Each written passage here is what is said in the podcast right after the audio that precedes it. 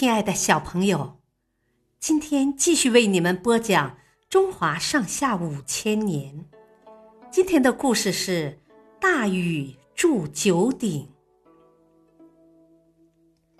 大禹接替舜的位置，当上部落联盟首领后，并没有忘记自己肩上的重任。他经常外出巡游，查访民情。在巡视期间，大禹发现有些部落的首领还是存有异心，并不是心甘情愿服从他的统治。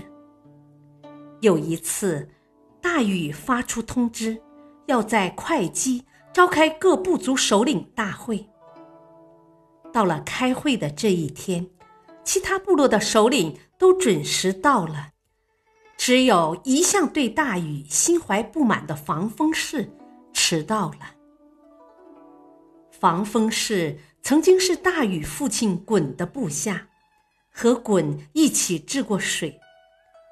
他认为自己资历深厚、德高望重，并不把大禹放在眼里，所以故意来晚了。随之，大禹大怒。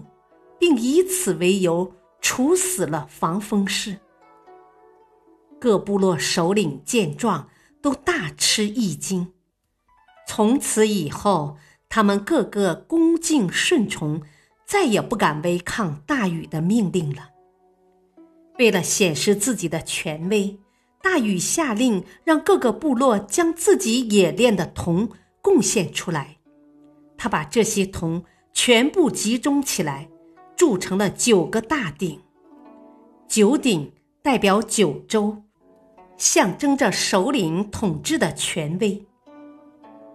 而拥有九鼎的大禹，自然也成了九州大地的主人，拥有掌管天下的无上权力。